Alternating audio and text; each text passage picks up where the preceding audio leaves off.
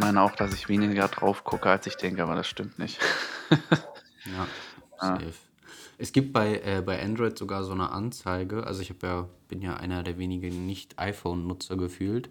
Ähm, obwohl mittlerweile geht sogar. Aber ähm, es ist tatsächlich, du kannst bei Android nachgucken, wie oft am Tag du dein Handy unlockst und so.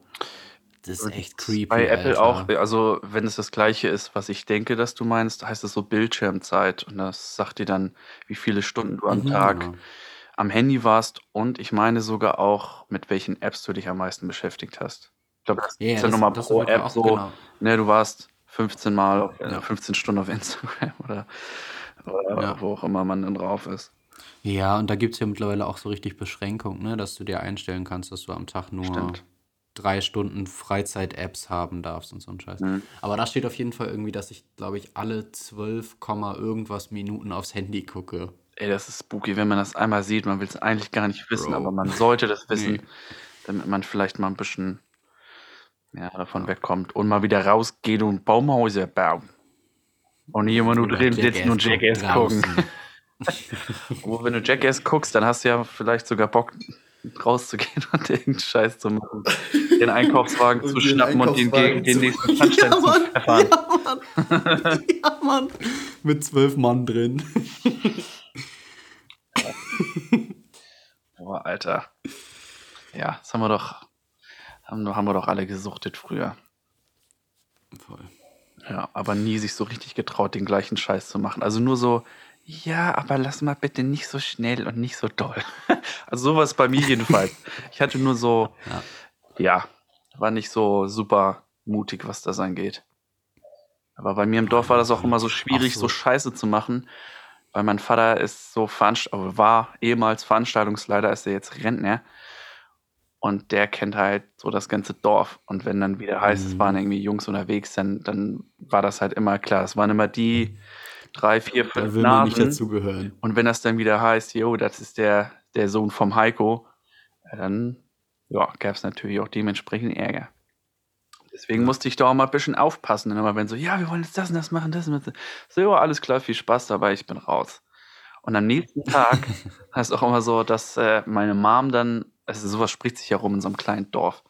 Und dann war sie immer so, ja, und ich habe irgendwie gehört, gestern waren schon wieder irgendwelche Leute da und da, da und da und haben das und das gemacht und so. Und ich so keine Ahnung, I don't know. Ich weiß von nichts, nicht. war nicht dabei. Also ich war nicht dabei. Warum er das war? Ich wurde nicht informiert. I don't No, know. keine Ahnung. Frag mal hier die anderen Kapaiken. Apropos Kapaiken. Ja. Nein. Steile These, aber würdest du Boah, sagen? ich wusste, dass es kommt, aber in dem Fall macht das fast keinen Sinn bei der Band, die wir, um die es heute später geht, nachdem wir vorab was anderes noch besprechen, wenn wir dann damit anfangen wollen. Damit wunderschönen guten Tag und hallo und herzlich willkommen zu der neuen Folge Alles bleibt Musik. Kurzer Disclaimer vorab. Wir sprechen heute über die wunderbare neue Single von Wasteblood von Care und Fan Lily sowie das neue Album von L'Imperatrice. Patrice! Und jetzt geht's, jetzt geht's aber erstmal los mit ein bisschen, äh, et Messieurs.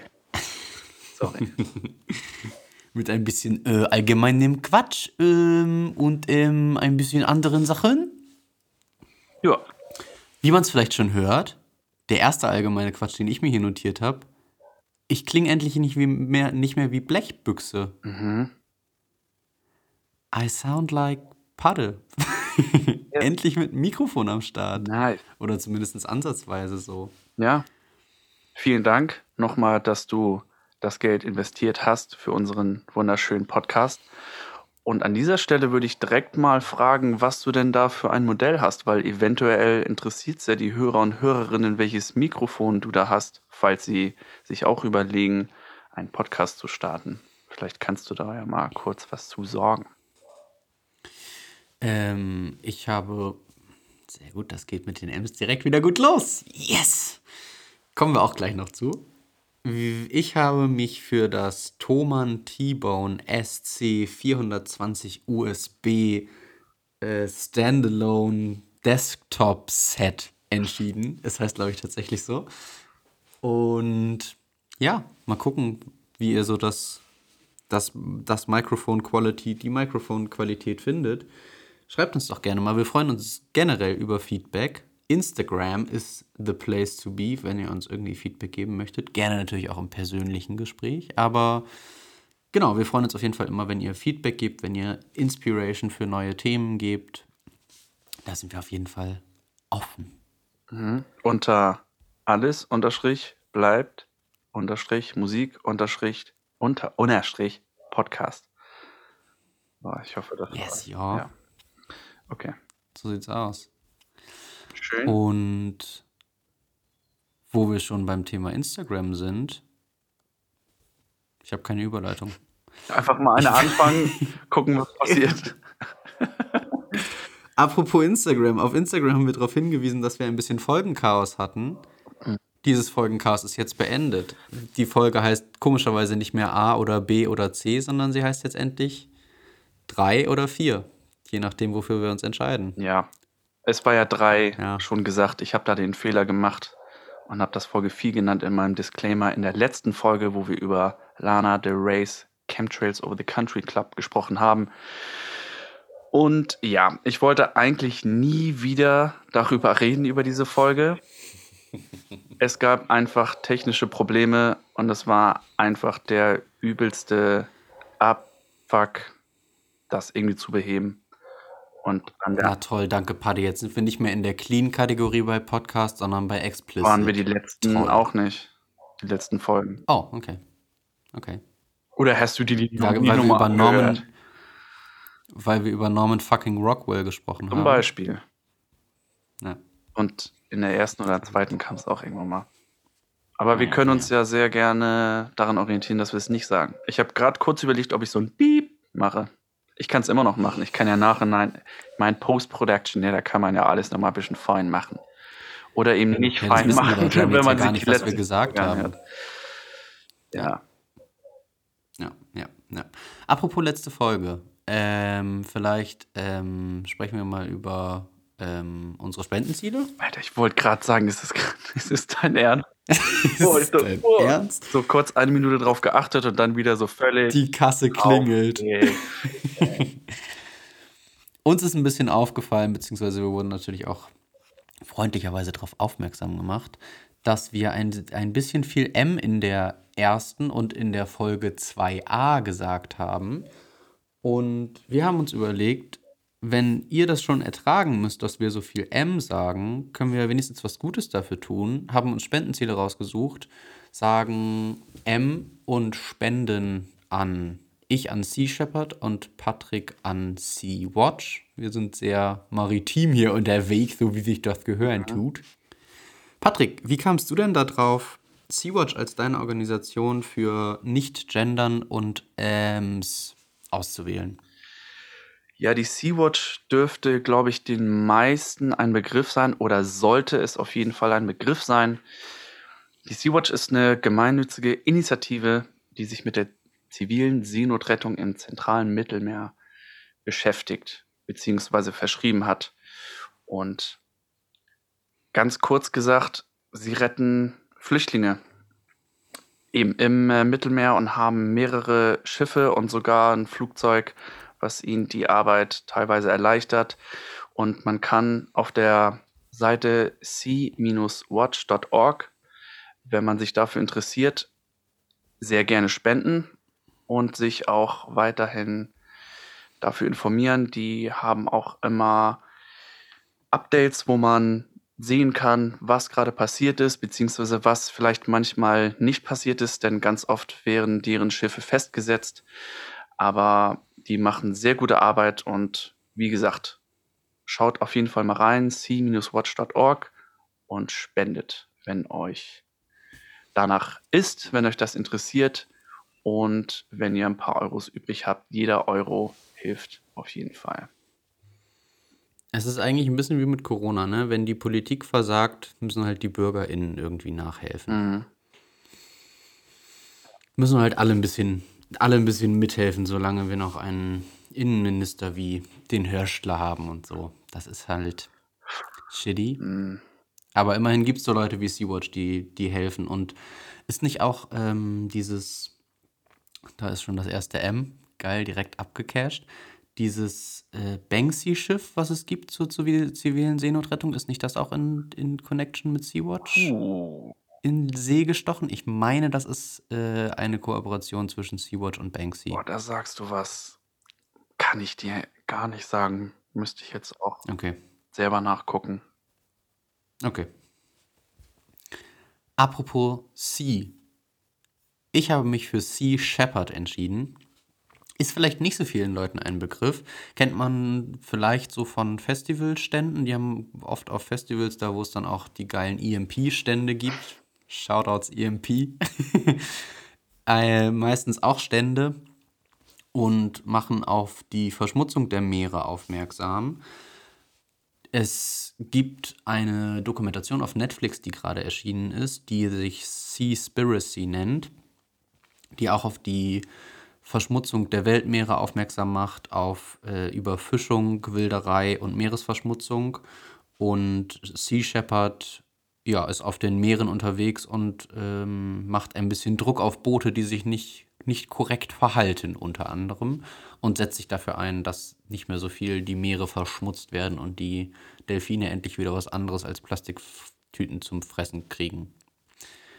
Die Doku kann ich auf jeden Fall sehr empfehlen. Sehr, sehr einschneidendes Erlebnis, diese Doku zu gucken. Und kann ich auf jeden Fall empfehlen. Und danach äh, essen hoffentlich weniger Leute Fisch, weil das wirklich ein fucking Problem ist. Aber das ist für ein anderes Mal.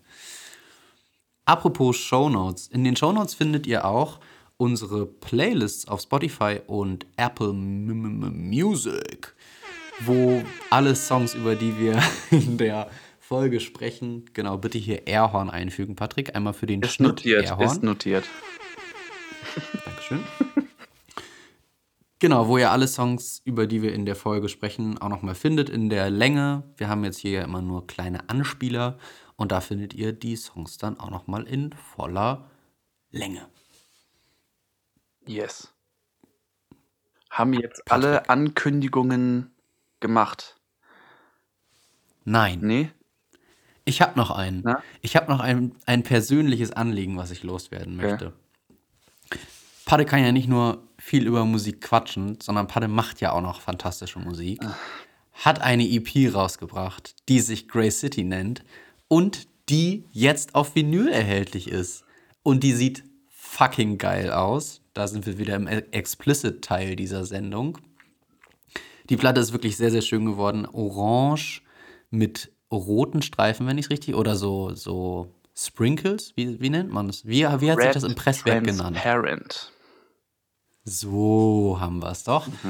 Und die Platte ist jetzt auf Bandcamp erhältlich. Der Link dazu ist unter anderem bei uns in der Insta-Bio. Wer also nicht genug von Paddes engelsgleicher Stimme bekommen kann, bestelle sich doch gerne seine EP Grey City. Wirklich, wirklich sehr cooles Stück Musik. Ich ähm, bin großer Fan und freue mich sehr, die Platte auch bald in den Händen halten zu können. Genug Padde cringed sich schon hart weg. Also, Apropos Vielen- Platten. Nur auch hier bevor. vielen Dank für, für diesen Shoutout. Ja, ich fühle mich äh, etwas unwohl, weil ich selber auch super schlecht im mich verkaufen bin. Und äh, ja, Darum mache ich das ja für Vielen. Dank, dass du das übernommen hast. Ich schüttel meine Gänsehaut kurz ab. Und dann darfst du jetzt weitersprechen. Ich muss mir noch ein bisschen, bisschen sammeln. Wo wir schon beim Thema Platten sind, ich möchte diesen Running Gag nur einfach noch weiter fortführen. Das offizielle Versand- bzw. Ankunftsdatum für meine Death from Above Platte war vergangenen Freitag. Ich möchte announcen, die Platte ist noch immer nicht bei mir angekommen.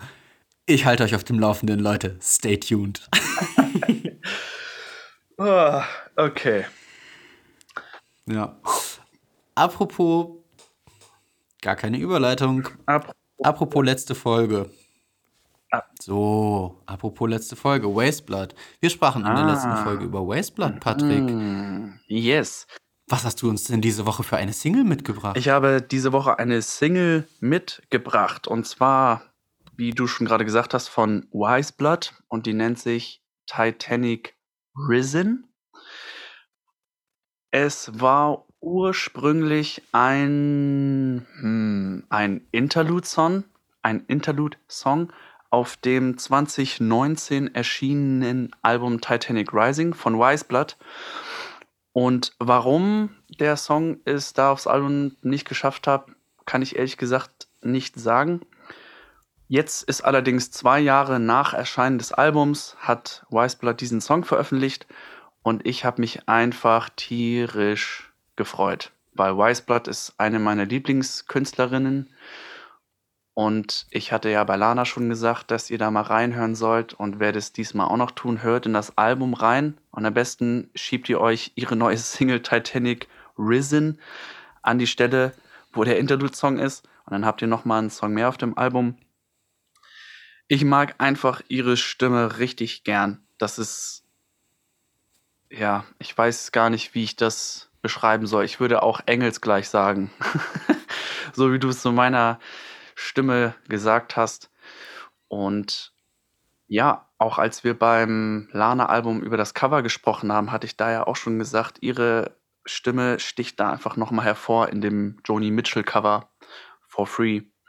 Viele Hörer und Hörerinnen werden sich hoffentlich erinnern, wo sie die anderen beiden Künstlerinnen in den Boden gesungen hat, meiner Meinung nach.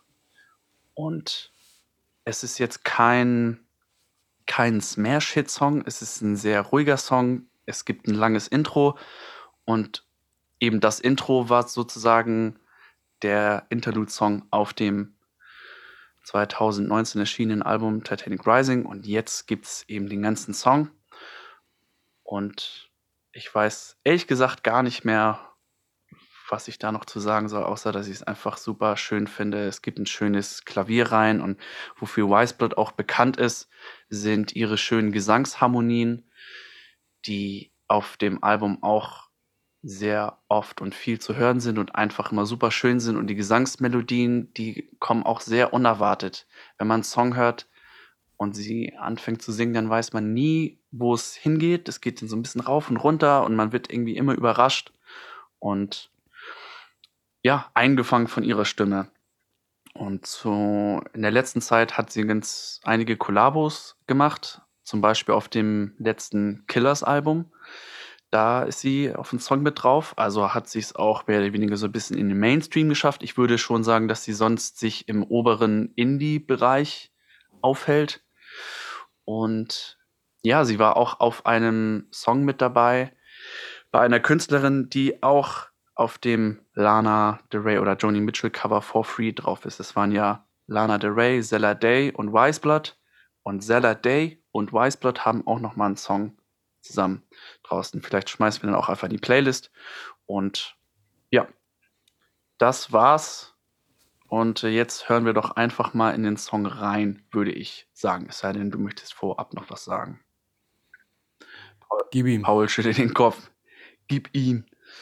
Alles klar, dann kommt hier Titanic Risen von Wiseblood. Just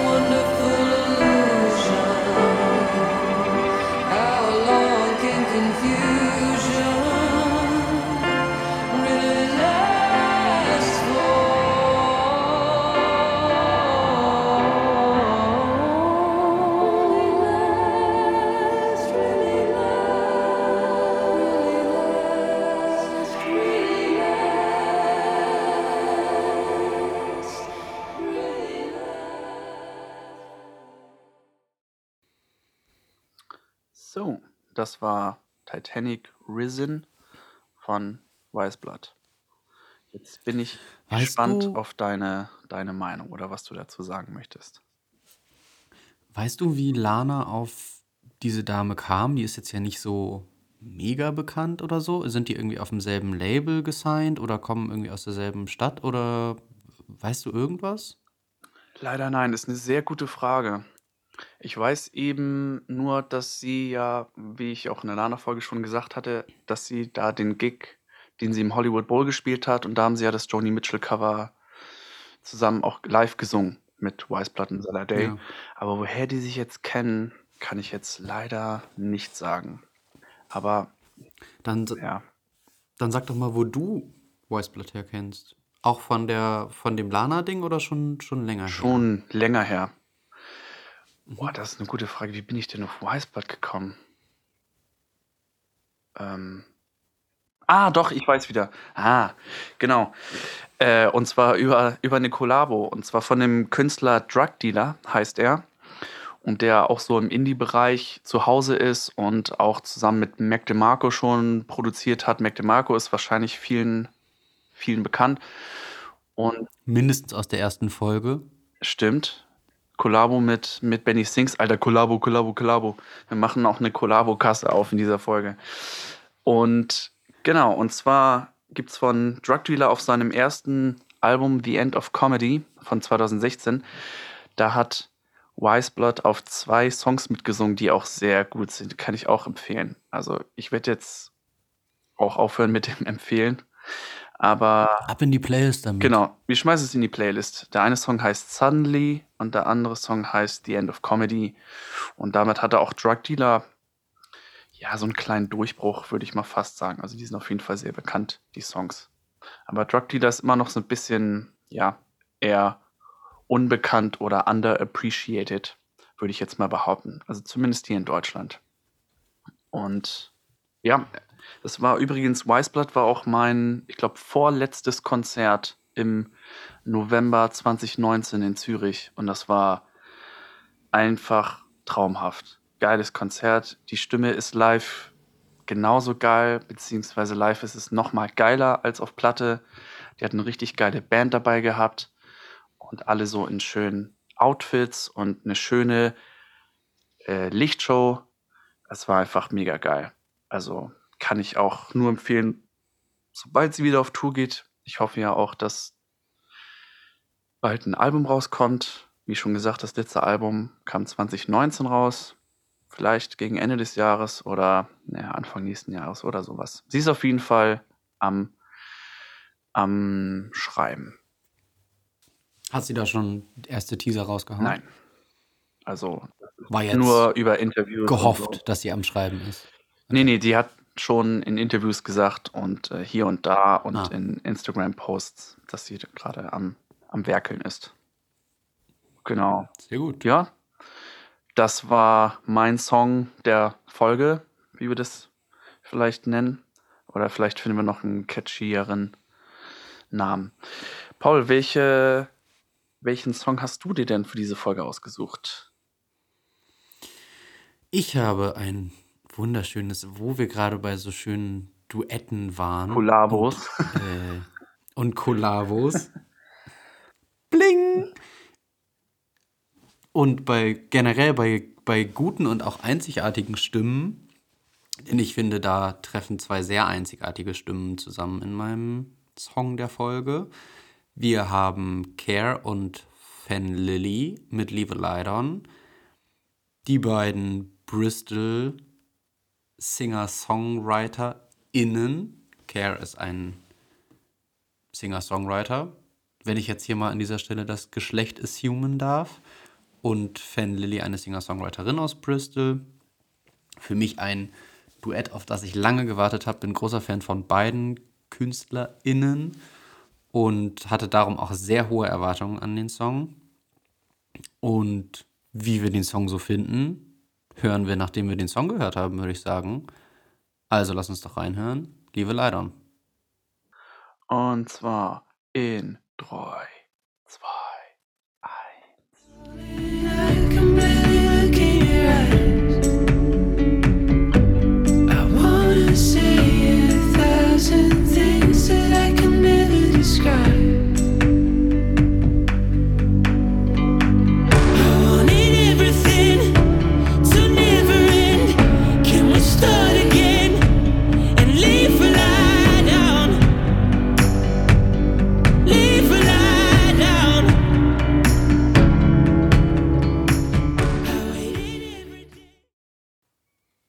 Das war Liebe Leidern von Care Kier. Ich weiß nicht, wie man ihn genau ausspricht. Ich wollte gerade das gleiche fragen. Ich weiß es leider nicht. Ich habe den, den Herrn auch schon mal live gesehen. Wie gesagt, in, in diesem Podcast assumen wir ja einfach Geschlechter. Ähm, Ich habe ihn auch schon mal live gesehen auf dem Reeperbahn Festival, wo auch sonst.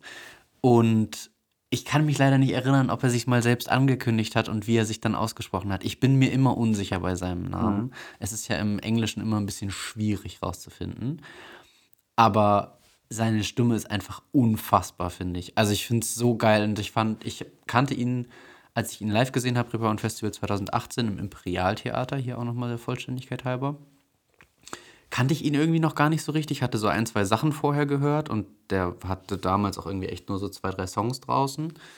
Und ich war live so blown away von dieser Stimme. Unfassbar. Also ich konnte es echt gar nicht fassen, wie geil irgendwie diese Stimme ist und das live auch irgendwie krass, weil er so super drin ist und es so sehr fühlt, was er irgendwie singt und wie die Mucke geht und so. Und das ist irgendwie echt echt powerful. Das macht echt Bock, sich anzugucken.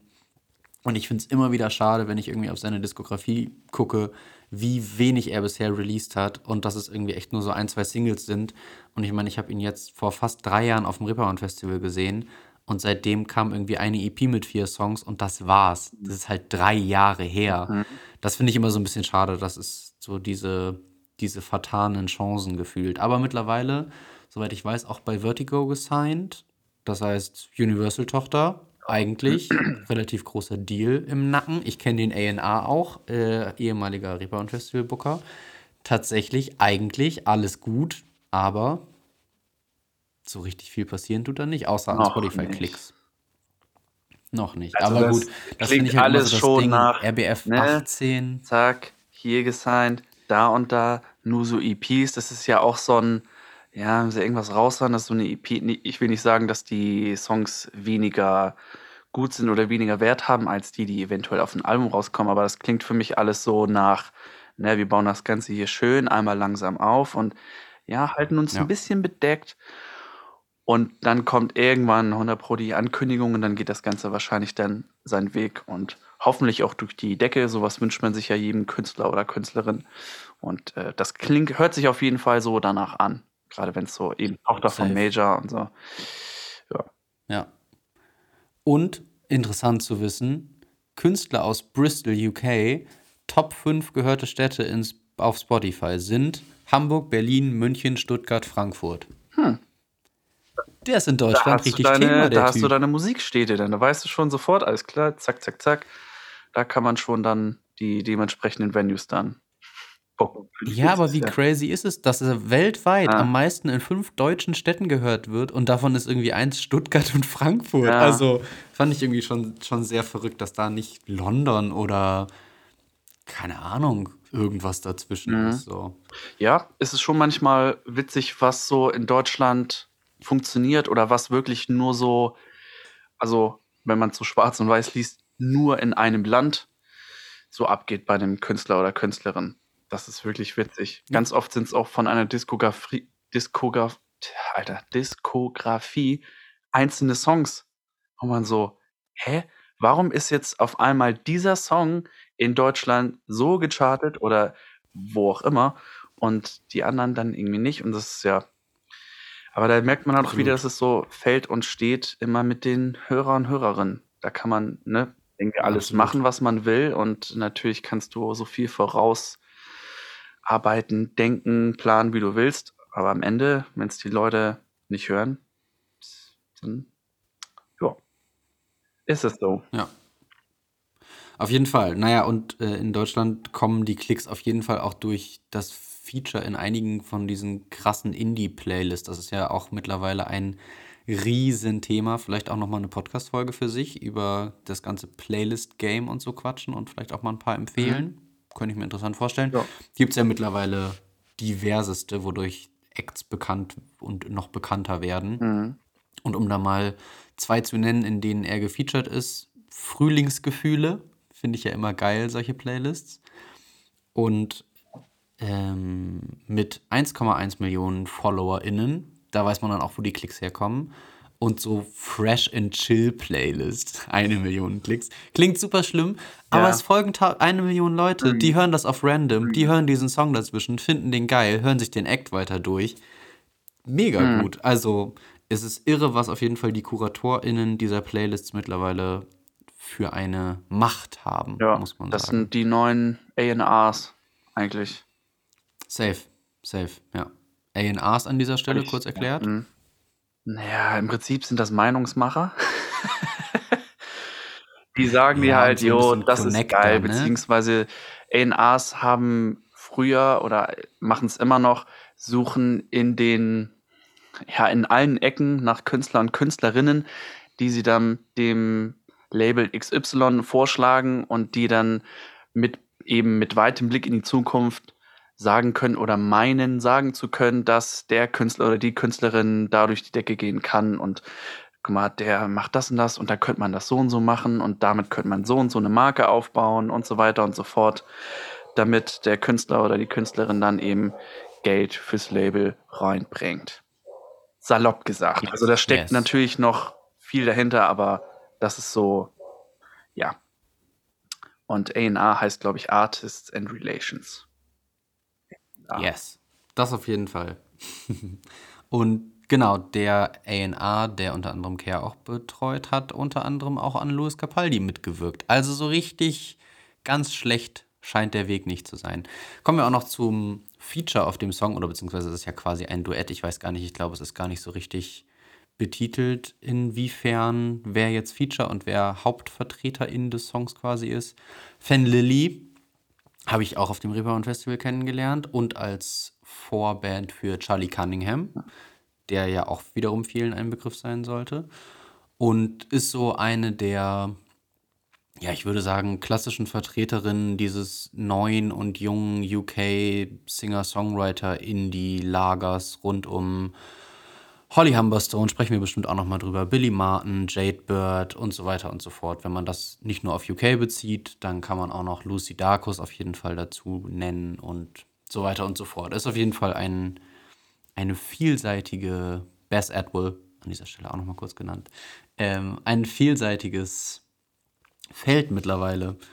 Und genau, da sind mittlerweile schon zwei Alben draußen. Die ist also ein bisschen weiter. Hat auch schon ordentlich Spotify-Klicks gesammelt. Top-Städte da wiederum London, Berlin, Hamburg, Sydney, München. Also ein bisschen klassischer, aber auch schon ziemlich Deutschland. Also immerhin drei deutsche Städte in den Top 5. Und genau, die steigt erst relativ spät im Song ein, aber mit, finde ich, einem wunderschönen Einstieg im Song, in dem sie den Refrain plötzlich zu zweit singen und sie danach dann ihren Part hat. Für beide ein sehr typischer Part, finde ich. Also Care am Anfang mit seiner prägnanten Stimme einfach und kommt darüber so ein bisschen. Fan Lily dann mit ihrer sehr ruhigen und auch schon fast flüsternden Stimme. Und dann singt Fan und ein klassischer Fan Lily, äh, sagt man Verse? Ist Verse richtig an der Stelle? Wahrscheinlich nicht. Ja, ne? doch. Doch? Yes. Strophe. Ähm, und Strophe, sehr gut. Ein Tu-Wort. Da finde ich das auch immer so geil, wenn man dann so die, die Babybegriffe nennt. Oder Grundschulbegriffe. Naja, auf jeden Fall. Genau, ein sehr schöner Song. Mal gucken, ob da noch mehr kommt, ob da jetzt vielleicht eine EP kommt. Es ist nichts angekündigt, aber ich fände es fantastisch. Oder ob zumindest jetzt ein bisschen mehr von Care, Kier, wie auch immer, zu hören ist. Ich bin auch gespannt. Wie findest du denn den Song? Ich finde den Song gut. Er hat mich jetzt nicht so vom Hocker gehauen, was die das ja, was die Musik so angeht. Ich finde das schon etwas ja, ich würde jetzt vorsichtig sagen, man kann es schon mit mit anderen Künstler und Künstlerinnen vergleichen. Jetzt nur nur ich rede jetzt nur von der Musik, aber von den Stimmen her, die hauen's für mich bei diesem Song auf jeden Fall raus. Also dieser Ja. Kaya, Kaya, wie auch immer, hat eine richtig geile Stimme und eben diese Mischung zwischen ihm und Fan Lily finde ich auch richtig gut und Fan Lily macht auch ganz viele Harmonien in den, äh, in den Strophen oder auch in den Refrain und ja, ich, ich hoffe, dass ich dir damit nicht vor den Kopf stoße, aber dadurch, dass der Song Leave a Light On heißt und auch mit den verschiedenen Gesangsharmonien, musste ich da an den Coldplay-Song Midnight denken. Der, vielleicht kennen ihn einige Leute, der wurde damals, ich weiß nicht, wie alt das Album ist, ist schon, ist schon ein paar, paar, paar Jahre her, wurde Coldplay ja so mit, mit Bon Iver so ein bisschen verglichen, weil der auch seine Stimme über so einen Vocoder laufen lässt und ja, dass auch mehrere Harmonien sind und so weiter und so fort. Und im Song von Coldplay heißt es halt auch Leave a Light On und deswegen habe ich da jetzt gerade so eine Parallele gezogen. Womit ich aber nicht sagen möchte, dass das eine, dass es eine besser oder schlechter ist. Das nur mal so vorweg. Und ich war so ein bisschen überrascht, weil ich höre Musik über Apple Musik und da stand bei dem Song, bei Genre stand da Rock. da habe ich Hm. kurz mal gedacht, hm, nö.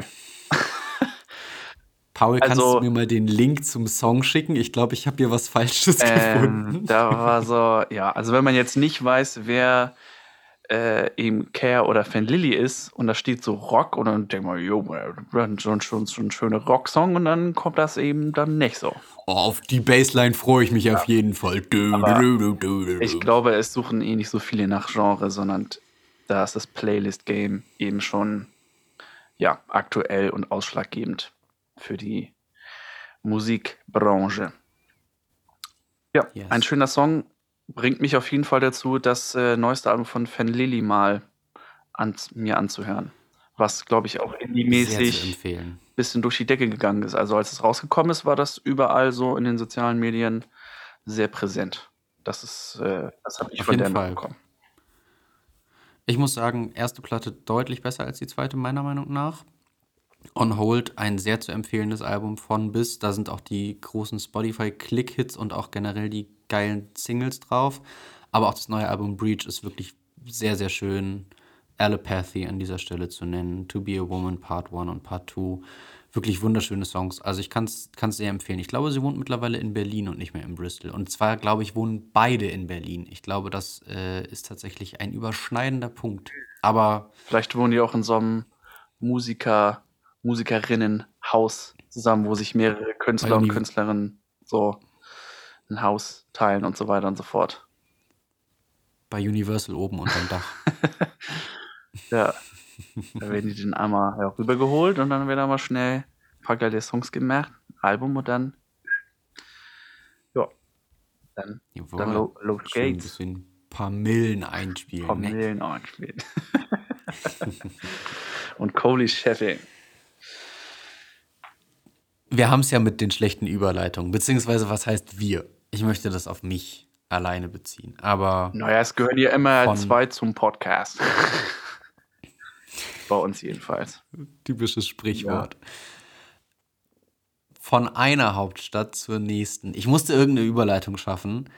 Ich möchte mit dir über das neue L'Imperatrice-Album sprechen, beziehungsweise nein, eigentlich möchtest Ich du wollte gerade sagen, sprechen. warte, ich musste dich ein bisschen dazu nerven.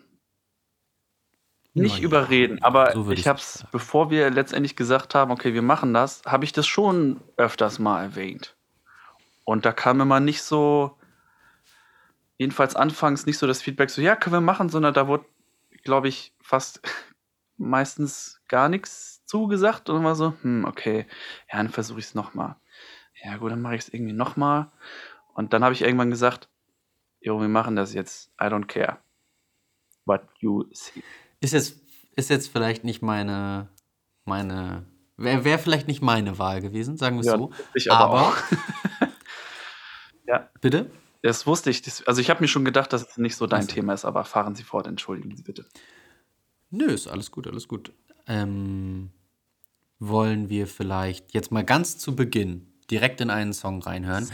Wir normalerweise, normalerweise fangen wir ja immer an und machen es mit, welcher Song ist denn als erstes rausgekommen?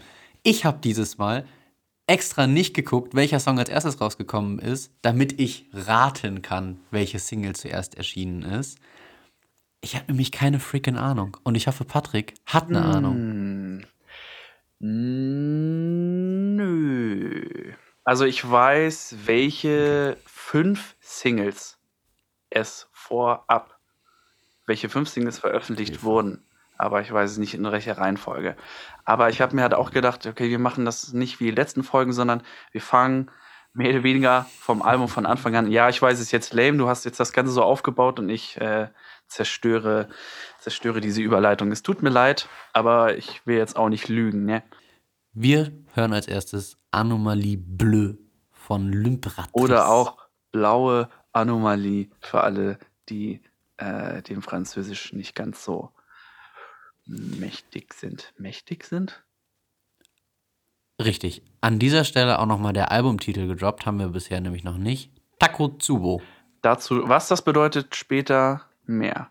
Nach dem Song, jetzt kommt Anomalie Bleu von L'Imperatrice.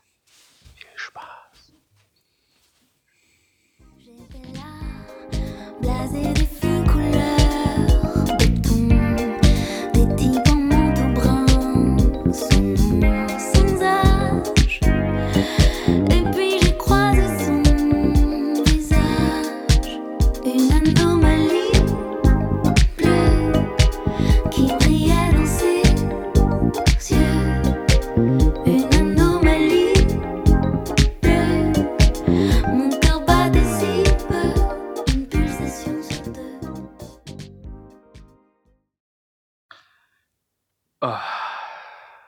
Ich musste mich gerade zusammenreißen, dass wir nicht einfach den ganzen Song hören.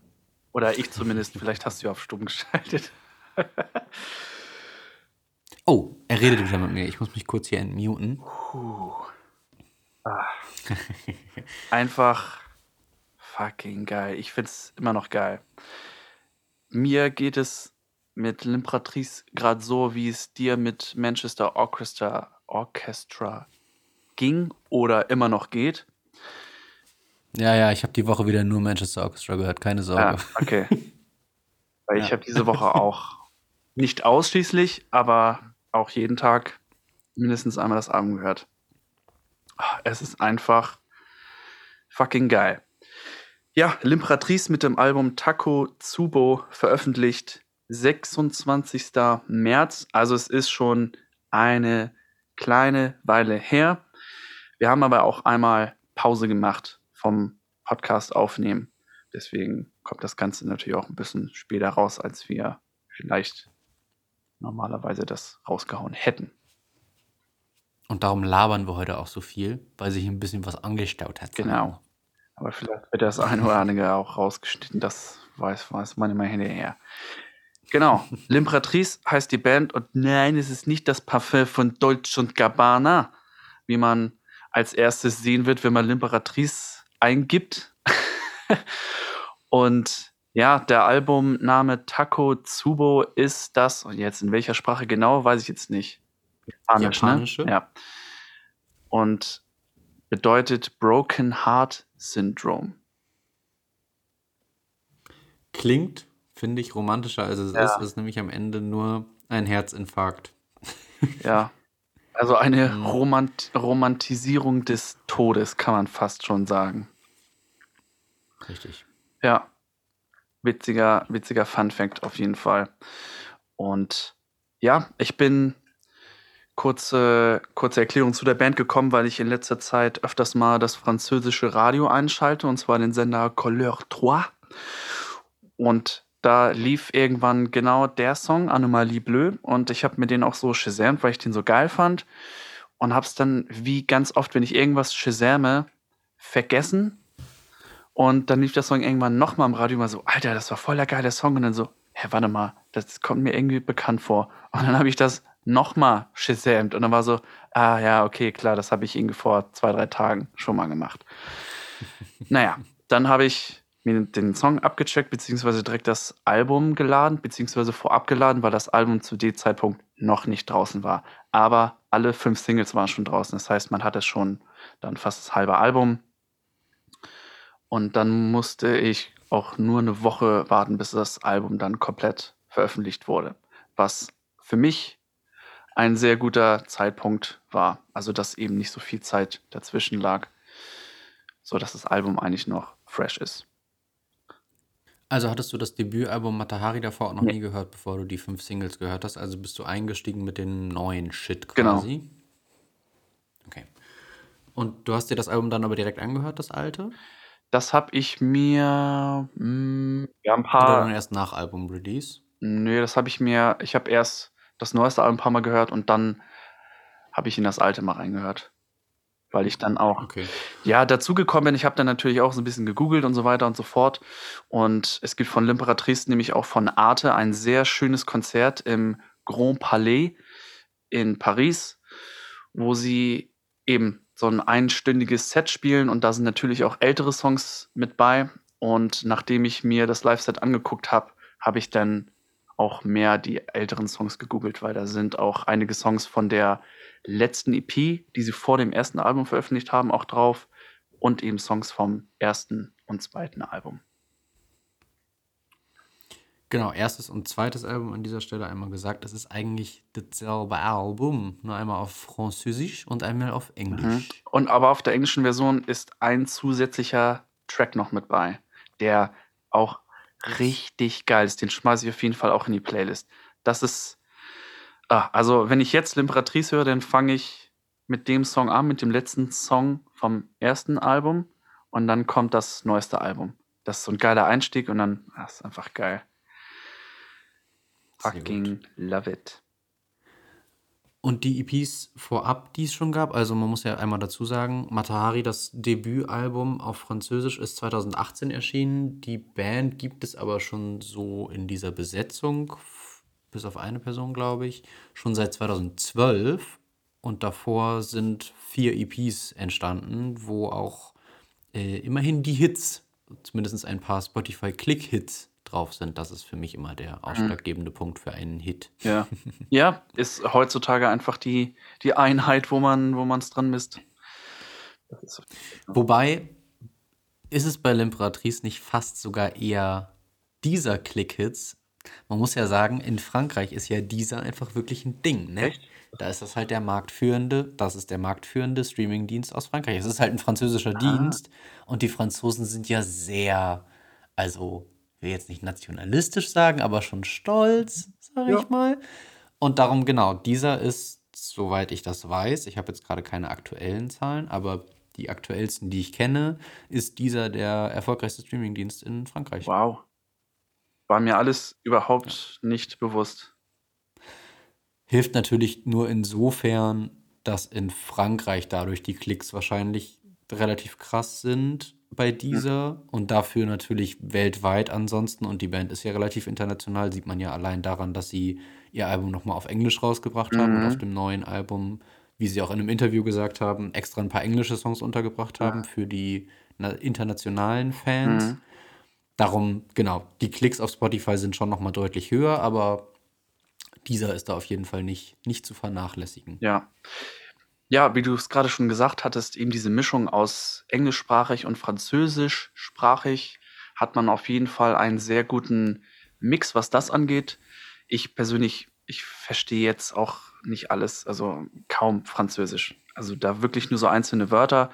Deswegen ist es natürlich cool, wenn auch ein paar englische Songs damit bei sind und die Sängerin hat zumindest in dem in dem Album-Release-Livestream auch gesagt, dass sie das auch so ein bisschen nach Gefühl macht, ob der Song jetzt auf Englisch oder auf Französisch gesungen wird.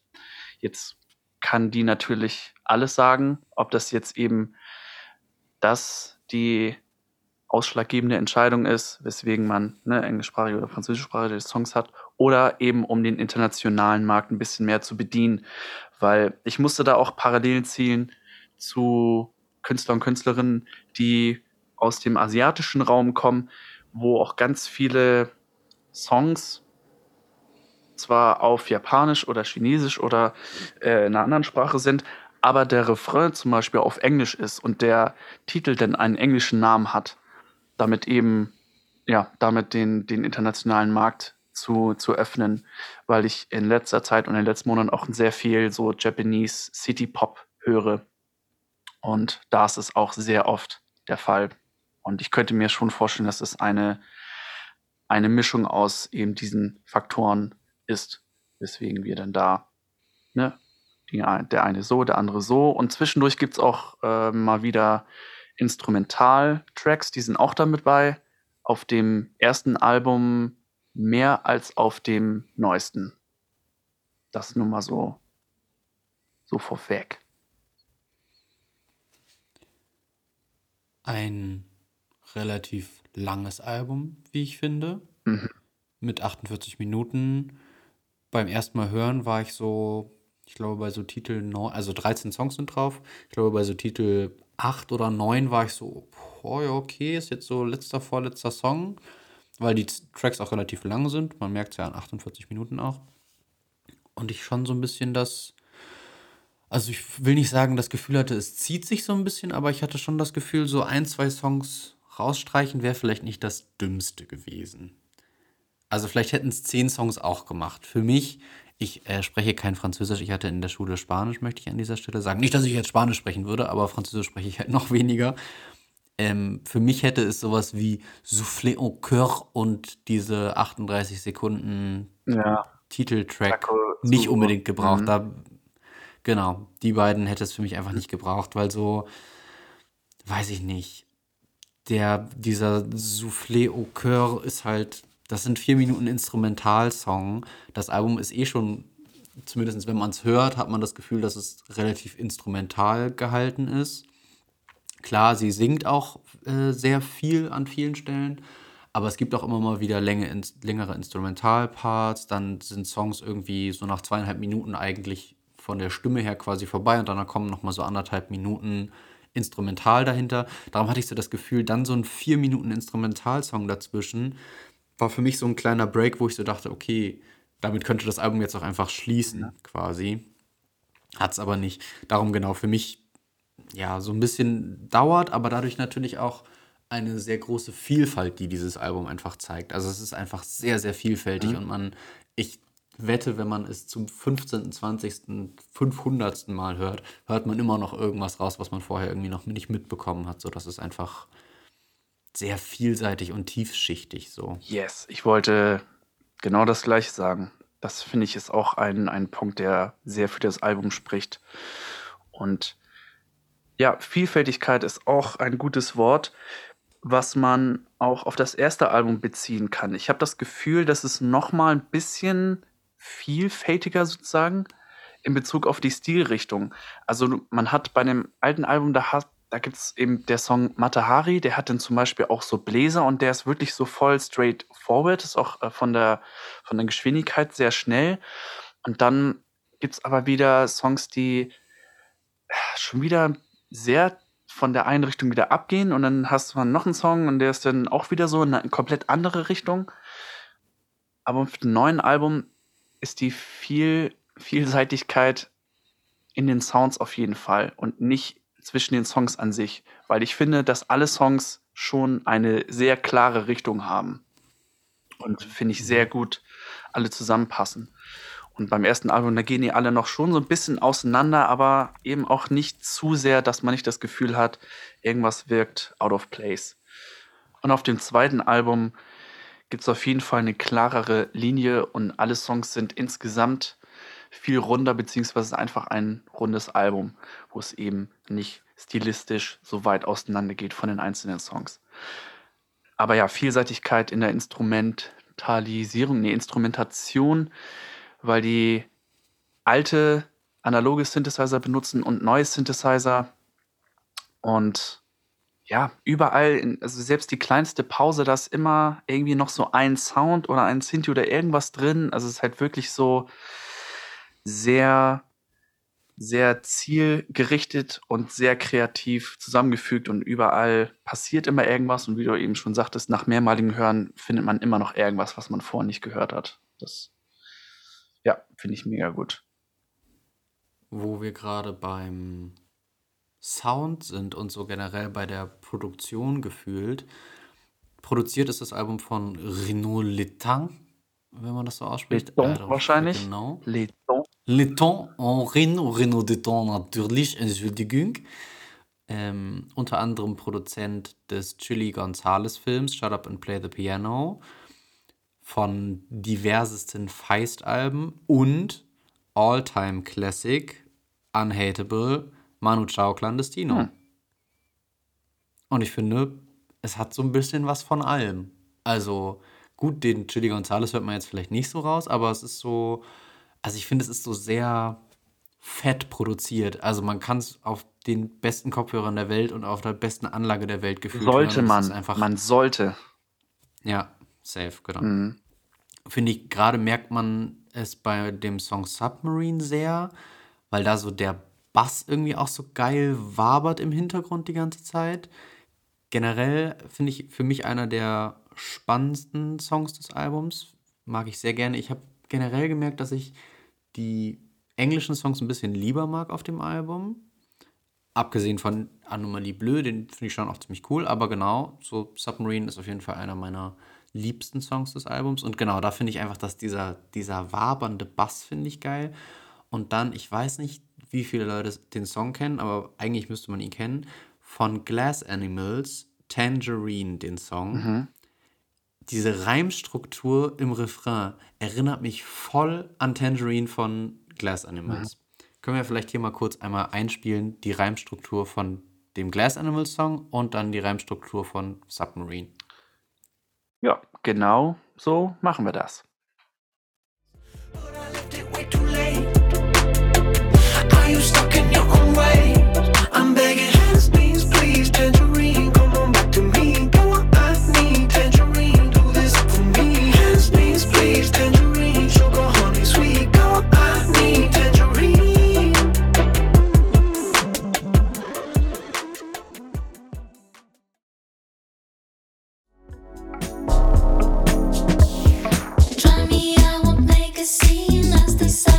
answer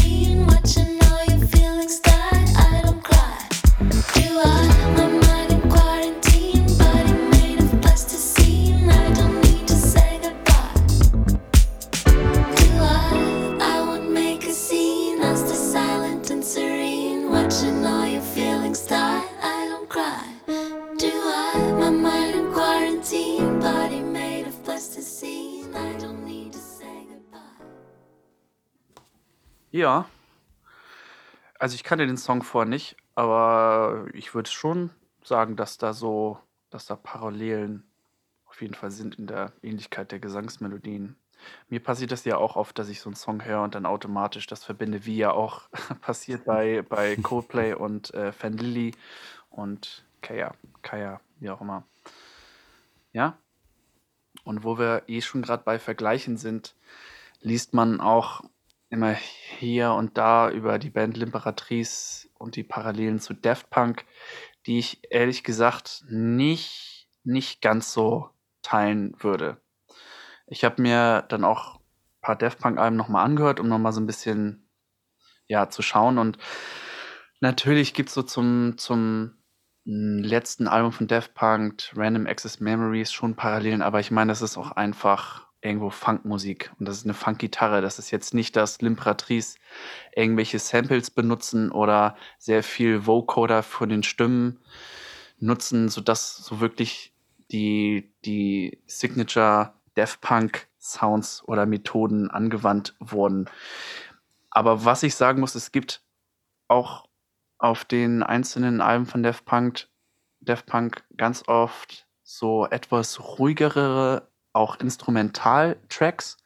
Und ich muss da sagen, dass dieser Vibe schon auch so ähnlich ist wie bei L'Imperatrice. Und ich hätte da zum Beispiel den Song Something About Us von Daft Punk. Der hat eben so, das ist so ein bisschen ruhiger, da passiert im Song auch nicht so viel, aber so von, dem, von der Stimmung her klingt das auch ein bisschen dunkler. Und L'Imperatrice haben auch so eine leichte, dunklere Stimmung, finde ich. Also das ist zumindest so mein Gefühl.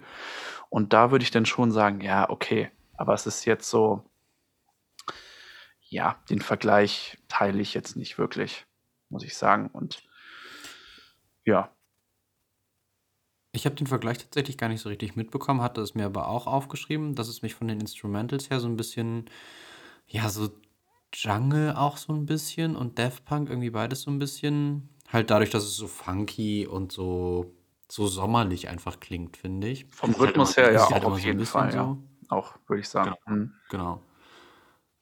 Und auf Off to the Side fand ich das im Interlude des Songs, da hat es mich auch so ein bisschen irgendwie an Get Lucky wieder zurückerinnert, ohne jetzt gleich wieder die, die Vergleichskeule hier rausholen zu wollen. Aber genau, da fand ich schon so ein bisschen, das klang irgendwie ähnlich, aber das ist ja auch, keine Ahnung, normal, dass es mal irgendwie ähnlich klingt. Ja, es ist ja eben, das ist halt so typische Funk, Funkmusik. Gerade bei Off to Ja, the Side, auch ja. im Outro, da kommt auch so eine Stelle, wo eben ne, so ein treibender Drumbeat und so eine Funkgitarre. Wir spielen es einfach gleich nochmal kurz ein, damit ihr wisst, wovon wir reden. Ja,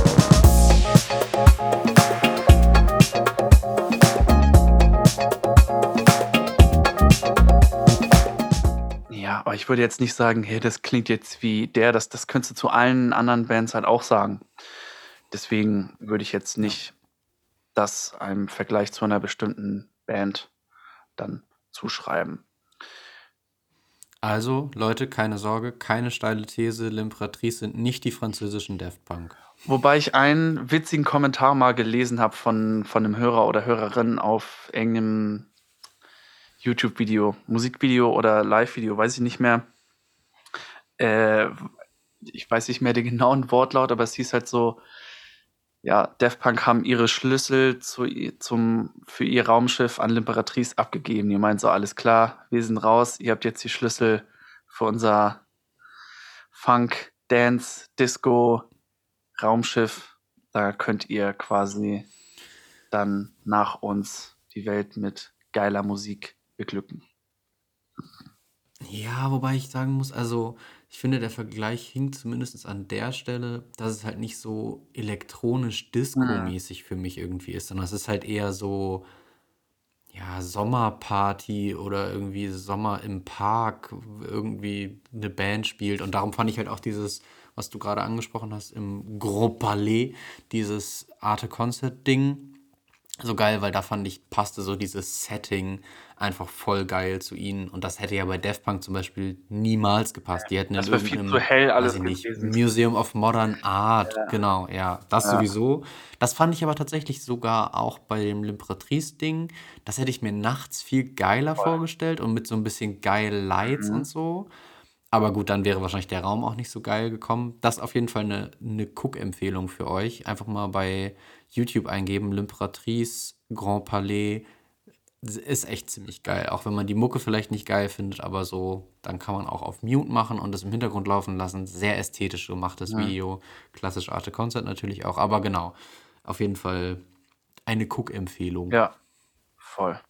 Finde ich auch. Für mich einer der vielseitigsten Tracks des, des Albums ist Peur de Fil. Heißt Peur es de so? Fil natürlich. Oh, Entschuldigung, hätte ich mir aufschreiben müssen. Also das sage ich jetzt, behaupte ich jetzt einfach mal, weil ich glaube, die sagen, die sprechen Nee, das L und den ganzen Bums, den, die schreiben ja alles aus, aber sprechen es nie aus. Das ist auch etwas, was mich Stimmt. im französischen Unterricht auch immer so ein bisschen aufgeregt hat, dass man, ja, man hat sich versucht, die, die Wörter zu merken, wie man sie schreibt, indem man sie im Kopf so ausspricht, wie man sie schreiben würde, aber die verschlucken ja dann drei Viertel des Worts. Und du hast irgendwie so einen ellenlangen Satz und dann, ja, hast du irgendwie que est-ce c'est que tu fais? Und das ist einfach qu'est-ce que tu fais? Und dann musst du, ne, que, äh, Bindestrich, s, c'est que, mi- ah, ja, weiß nicht. Hat mich immer so ein bisschen genervt und die ganzen Accents, das wollte ich mir einfach irgendwie nicht merken. Da war ich immer so ein bisschen stur und hab die einfach nie gesetzt, weil es mir zu blöd war. Lax. Ja, Ist mir lax. ist mir lax. Auf jeden Fall einer der vielseitigsten Tracks Hm? des Albums, meiner Meinung nach. Mit so einem sehr atmosphärischen Intro, dann eigentlich ein ziemlich poppig eingängiger Refrain und zwischendurch aber auch so ein bisschen frickelig instrumental. Darum sehr interessanter Song. Die, die Angst vor den Mädchen, wie dieser Song ja auf Deutsch heißen würde. Was er zum Glück nicht heißt, sonst hätte ich ihn, glaube ich, mir nicht angehört. Mhm. Aber sag doch mal, Patrick, was sind denn deine liebsten Songs des Albums eigentlich? So, wenn du so die Top 3 nennen müsstest. Top 3. Ich würde auf jeden Fall sagen, dass Peur de Fille da mit bei ist. Und bevor wir weiterreden, würde ich gerne Peur de Fille einmal anspielen. Und dann hören wir uns gleich wieder. Und dann gebe ich dir dazu eine Antwort. Stay tuned. Geiler Cliffhanger.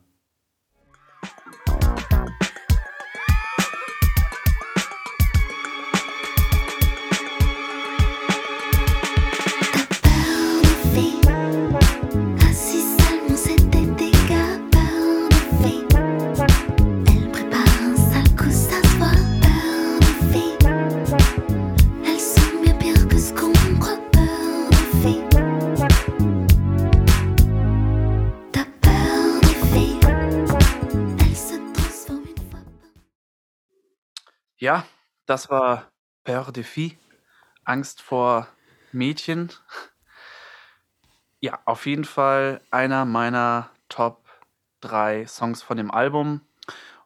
Ähm, ich würde jetzt, ich finde alle eigentlich gleich geil. Ich habe keine Top 3, aber meine drei Lieblingstracks sind Anomalie Bleu, Peur de Fille und Voodoo, würde ich jetzt sagen. Aber ey, das ändert mal. Den einen Tag finde ich dann doch den wieder geiler. Also, ja, man könnte eigentlich fast zu jedem Song sagen, dass er, also es sind fast nur Hits drauf. Bis auf die Songs, die du auch schon angesprochen hast, die man vom Album hätte weglassen können, das sehe ich genauso.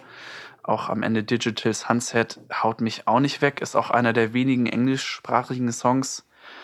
Aber hätte man ja von mir aus auch weglassen können.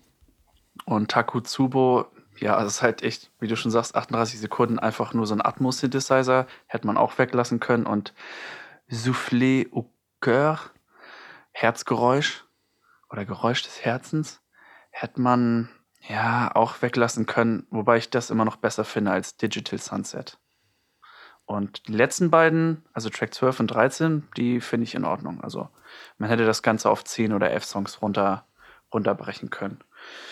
Und ja, bei Peur de Fille, wie du gerade schon gesagt hast, mit dem Intro, ich habe da voll so einen Knight Rider-Vibe. Also irgendwie muss ich da an so einen Theme-Song von irgendeiner alten Serie denken. Eben, ja, vielleicht Knight Rider oder irgendwas anderes, was ein bisschen so Action geladen ist. Und ich habe letztes Jahr mir auch äh, eine Platte gekauft, die heißt Dramatic Funk Themes.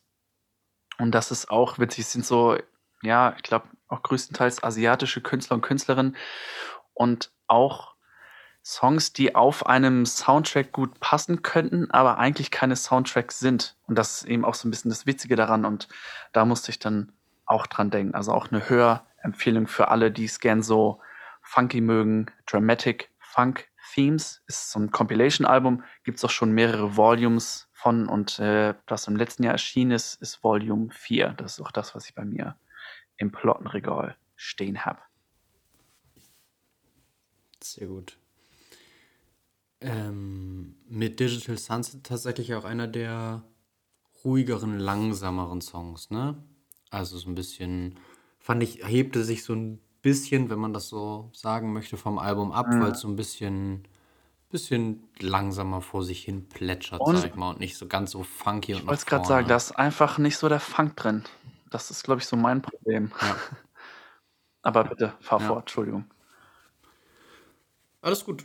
Ich wollte dich noch fragen, ob wir jetzt vielleicht mal so Richtung Ende der Folge kommen wollen, du ein kleines Fazit gibst und wir dann zum Abschluss von uns beiden einen der Lieblingssongs des Albums Voodoo hören möchten. Top, genau so machen wir das. Möchtest du den Anfang machen? Sehr gut. Kann ich auch gerne machen. Also, wie ich ja schon gesagt habe, für mich fühlte sich das Album so ein bisschen so ein Ticken zu lang an. Das ist jetzt tatsächlich auch, ich glaube, ich habe es jetzt so vier, fünf Mal oder so durchgehört. Das ist leider bis zum Ende geblieben, dass ich immer so ungefähr kurz nach der Hälfte dachte, so, ja, das ist jetzt letzter, vorletzter Song, dann ist ja alles gut. Und dann kam halt noch mal eine Hälfte. Das war mir dann irgendwie meistens echt zu viel. Muss aber sagen, ist schon irgendwie ganz nett. Ist für mich, glaube ich, eher so ein Ding von zwei, drei Songs irgendwie in die Indie-Playlist packen und dann freut man sich, wenn man seine Indie-Playlist durchhört und dann nach was auch immer dann mal ein L'Imperatrice-Song dazwischen kommt. Aber ich finde es irgendwie find's gut. Also ich glaube, ich höre mir das jetzt häufiger nochmal an. Also vielen Dank auf jeden Fall an dich auch für den Tipp. Und da wieder mal ein gutes Beispiel für manchmal auch über seinen eigenen Schatten springen, weil wie du schon am Anfang richtig eingeläutet hattest, es ist einfach nicht so die Main-Mucke von mir und ich hätte es mir wahrscheinlich jetzt von mir aus nicht unbedingt angehört. Aber ich finde es jetzt auch nicht super bad oder Cool. Das freut mich zu hören und war auch fast der Hauptgrund, weswegen ich das machen wollte, das Album besprechen wollte. Ich finde es einfach geil und ich will einfach, dass alle Leute sich das mal anhören und hoffentlich auch geil finden. Ja. Und ja, ich finde das Album ja mega geil, eben bis auf die, die Beispiele, die wir genannt haben, die man auch hätte weglassen können, die ich dann auch mittlerweile, auch wenn ich das Album höre, auch echt straight skippe, gebe ich äh, offen und ehrlich zu. Aber Mhm. am Ende sind es immer noch dann fast ja acht, neun, ja, oder ja, acht, neun, zehn Songs, die halt alle geil sind. Die alle geil Mhm. sind. Und genau, es ist, äh, es ist eine coole, coole Mischung. Es ist englischsprachig, es ist französisch. Es gibt auch Instrumentaltracks damit bei. Ähm, was natürlich aber in deinem Fall ja eher negativ war, weil viele Songs eben auch Instrumentalparts haben. Die finde ich aber alles andere als langweilig sind, sondern die Songs gehen dann auch nochmal auf eine ganz andere Reise. Und immer wenn man denkt, alles klar, jetzt hat man irgendwie die Strophe und Refrain kennt man und dann kommt auf einmal wieder irgendwie, geht der Song in eine andere Richtung. Und das war auch von denen Ziel, dass sie so ein bisschen eben auch bis nach rechts und nach links gehen und nicht einfach nur so eine klassische Struktur haben. Und die Sounds sind einfach geil. Es sind alte Synthesizer drin, es sind neue Synthesizer drin, es sind Bass-Synthesizer drin. Der Bassist, Alter, die, die Basslines, die sind alle einfach so geil, so funky, so groovy und es macht einfach so Spaß. Und ich wünschte, ich hätte damals mit Bass angefangen zu spielen und könnte jetzt so eine geilen Basslines auf den Tisch zimmern. So. Da hätte ich so richtig Bock drauf. Und wenn man sich einen Live-Gig von denen anguckt, dann müsst ihr definitiv mal auf den Bassisten achten, weil der hat jedes Mal den Spaß seines Lebens. Das geht halt vielen so, also auch die an den Synthesizer und so, die finden das, man sieht einfach, die finden auch geil, was die da machen und die haben da jedes Mal Bock drauf. Und wie schon gesagt, gerade der Bassist, das ist einfach so geil und das macht dann nochmal mehr Spaß, sich das Ganze anzugucken. Ja, Empfehlung, das Konzert vom Grand Palais in Paris. Und wo wir es auch schon eh schon von Vocoder hatten, die wir öfters auch schon mal erwähnt haben. Ich weiß nicht, ob ihr wisst, was ein Vocoder ist, aber wenn ich das in der Post richtig mache,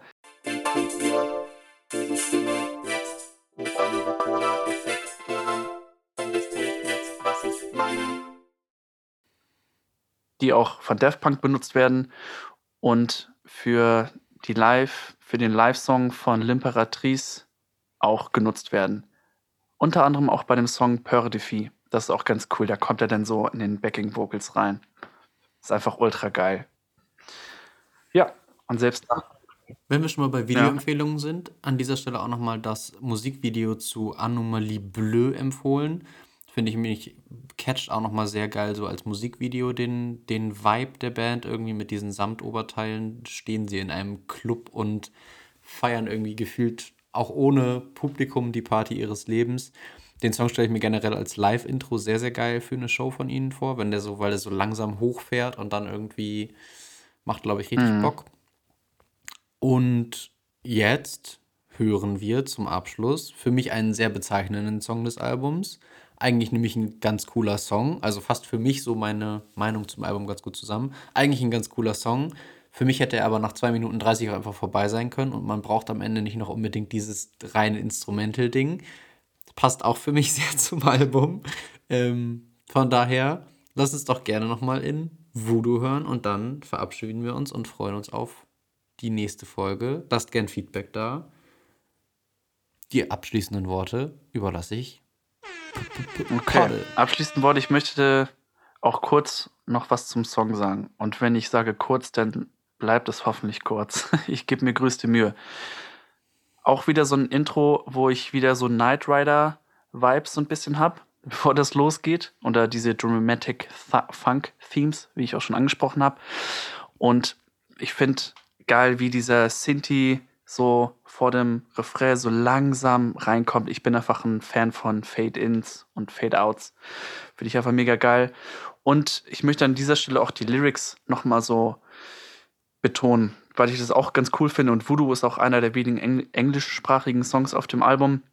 Und ich finde die Lyrics ganz cool. Da geht's, so wie ich das jetzt verstanden habe, man ist irgendwie so auf einer Party mit jemandem und irgendwie hat man so keinen Bock oder man hat das Gefühl, man passt da irgendwie nicht so rein und man ist aber vielleicht auch so ein bisschen neidisch auf alle anderen Menschen, die gerade irgendwie eine richtig gute Zeit haben und man selber denkt so, oh Mann, ich würde am liebsten halt ja irgendwas anderes machen oder irgendwie nicht hier sein und so weiter und so fort. Aber dann kommt vielleicht irgendwie so ein Song und der der löst etwas aus, dass man denkt, oh, was ist denn das? Alter, das ist irgendwie voll geil. Und er bringt dann dazu, dann doch vielleicht irgendwie von der Couch aufzustehen und so ein bisschen zu tanzen und sich dem Geschehen sozusagen zu beteiligen, obwohl man dennoch so ein bisschen verwundert ist, so, ah, keine Ahnung, ist es irgendwie okay, wenn ich das jetzt hier mache? Ich fühle mich irgendwie auch so ein bisschen beobachtet, aber ich finde es irgendwie so geil und keine Ahnung, ich fand das irgendwie eine coole, eine coole Thematik, muss ich sagen. Und Without further ado kommt jetzt ihr Voodoo und damit verabschiede ich mich auch von euch lieben Hörer und Hörerinnen und sage danke fürs Zuhören und wir hören uns dann in der nächsten Folge wieder. Ja. Adieu, Adieu. mon Dieu, Fontainebleau, Château. Voodoo. Fragezeichen.